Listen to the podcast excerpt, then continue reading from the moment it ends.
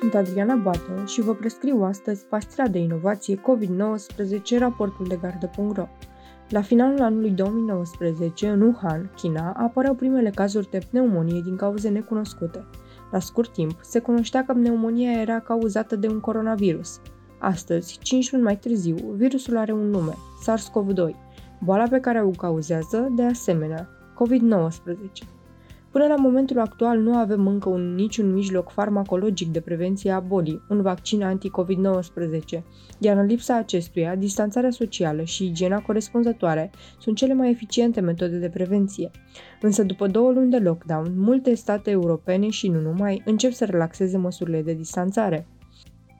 Reformarea sănătății naționale va necesita cheltuieli mari, dar dacă aceste cheltuieli sunt bine făcute și în mod prudent, vor oferi o răsplată la fel de frumoasă precum o propunere de afaceri. Cuvintele pe care le-am rostit înainte nu mi-aparțin, deși au aplicabilitate și astăzi. Fraza este extrasă din publicația The Economist din decembrie o mie nouă sute optsprezece și face referire la pandemia de gripă spaniolă din acel an. Vedem cum, mai bine de o sută de ani mai târziu, majoritatea sistemelor sanitare nu au fost totuși pregătite pentru această pandemie. A fost domnul doctor Marius Geantă, președintele Centrului pentru Inovație în Medicină, care de-a lungul timpului a fost implicat în mai multe campanii de asigurare a accesului la inovația terapeutică pentru pacienții din România. În timp de epidemie vom ședea frumușel acasă. Vom ținea în jurul nostru cea mai mare curățenie și nu vom intra nici în cârciumă, nici la șezătoare și nici într-un alt loc unde se adună lume multe și de tot felul.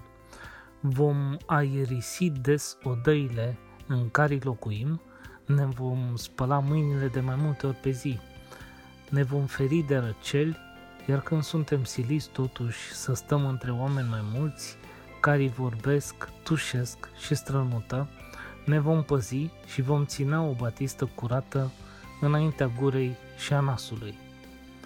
În cârciumă, la ospăț, în școală, în biserică sau oriunde ar fi mai multă lume strânsă la un loc, este destul dacă unul singur este bolnav de gripă, care tușește, scuipă ori strănută, ca alții zece să se molipsească de boală și să se îmbolnăvească pe loc.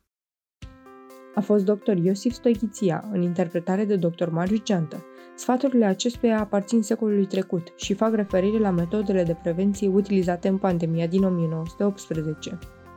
Printr-o remarcabilă coincidență a istoriei, în această primăvară se împlinesc o sută de ani de la sfârșitul ultimei mari pandemii globale cauzate de un virus respirator. Ce ar trebui să învățăm din pandemia de gripă spaniolă? Orașele care au instituit măsurile de distanțare mai rapid au avut un control mai bun și o rată a mortalității mai scăzută. Orașele care au ridicat prea devreme măsurile de distanțare au avut un al doilea val al pandemiei sever. Din punct de vedere economic, pe termen mediu, orașele care nu au relaxat prematur măsurile s-au descurcat mai bine. Ratele de deces au fost cu aproximativ cincizeci la sută mai mici în orașele care au implementat măsuri preventive mai devreme, față de cele care l-au implementat târziu sau deloc. Faptul că măsurile au fost relaxate prea devreme a condus la creșterea numărului de cazuri. Autoritățile uneia dintre orașele americane grav afectate au fost încurajate de rata scăzută a deceselor și au făcut greșeala de a ridica restricțiile privind adunările publice la mai puțin de două luni de la începutul epidemiei. A urmat curând o serie de cazuri noi. Dintre orașele care au menținut măsurile în vigoare, niciunul nu a cunoscut un al doilea val pandemic sever. Ați ascultat-o pe doamna doctor Bianca Cucoș, medic rezident genetică medicală. În luna martie, raportul de gardă punct ro și Centrul pentru Inovație în Medicină prezentau o simulare despre posibila evoluție a epidemiei covid nouăsprezece în România. Simularea era bazată pe metodologia unui model predictiv de evoluție a epidemiei covid nouăsprezece, descris într-un articol științific în revista The Lancet, pornind de la un set de date colectate în China. În scenariul ideal, măsurile de distanțare socială stricte au fost respectate de populație, ceea ce a limitat răspândirea infecției, iar presiunea pe sistemul sanitar este redusă. Vârful epidemiei este estimat în perioada unu - douăzeci mai două mii douăzeci. În acest scenariu ideal, există un al doilea val al epidemiei, cu vârful la jumătatea lunii noiembrie, care va apărea în urma ridicării măsurilor de distanțare. Directorul general al C D C, Statele Unite, avertiza în urmă cu câteva săptămâni despre riscul unui al doilea val mai agresiv al epidemiei, care se va corela cu sezonul de gripă, ducând la colapsul sistemului medical.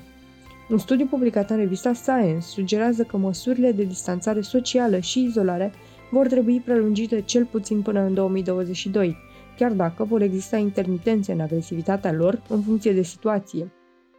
În aceste condiții, în care datele furnizate de știință și istorie indică faptul că relaxarea măsurilor de distanțare nu este o idee bună, care vor fi acțiunile României în continuare? Lupta cu covid nouăsprezece continuă în laboratoarele și în spitalele din întreaga lume. Pastila de inovație covid nouăsprezece vă ține la curent în fiecare săptămână cu fascinanta lume a științei din jurul SARS-CoV doi.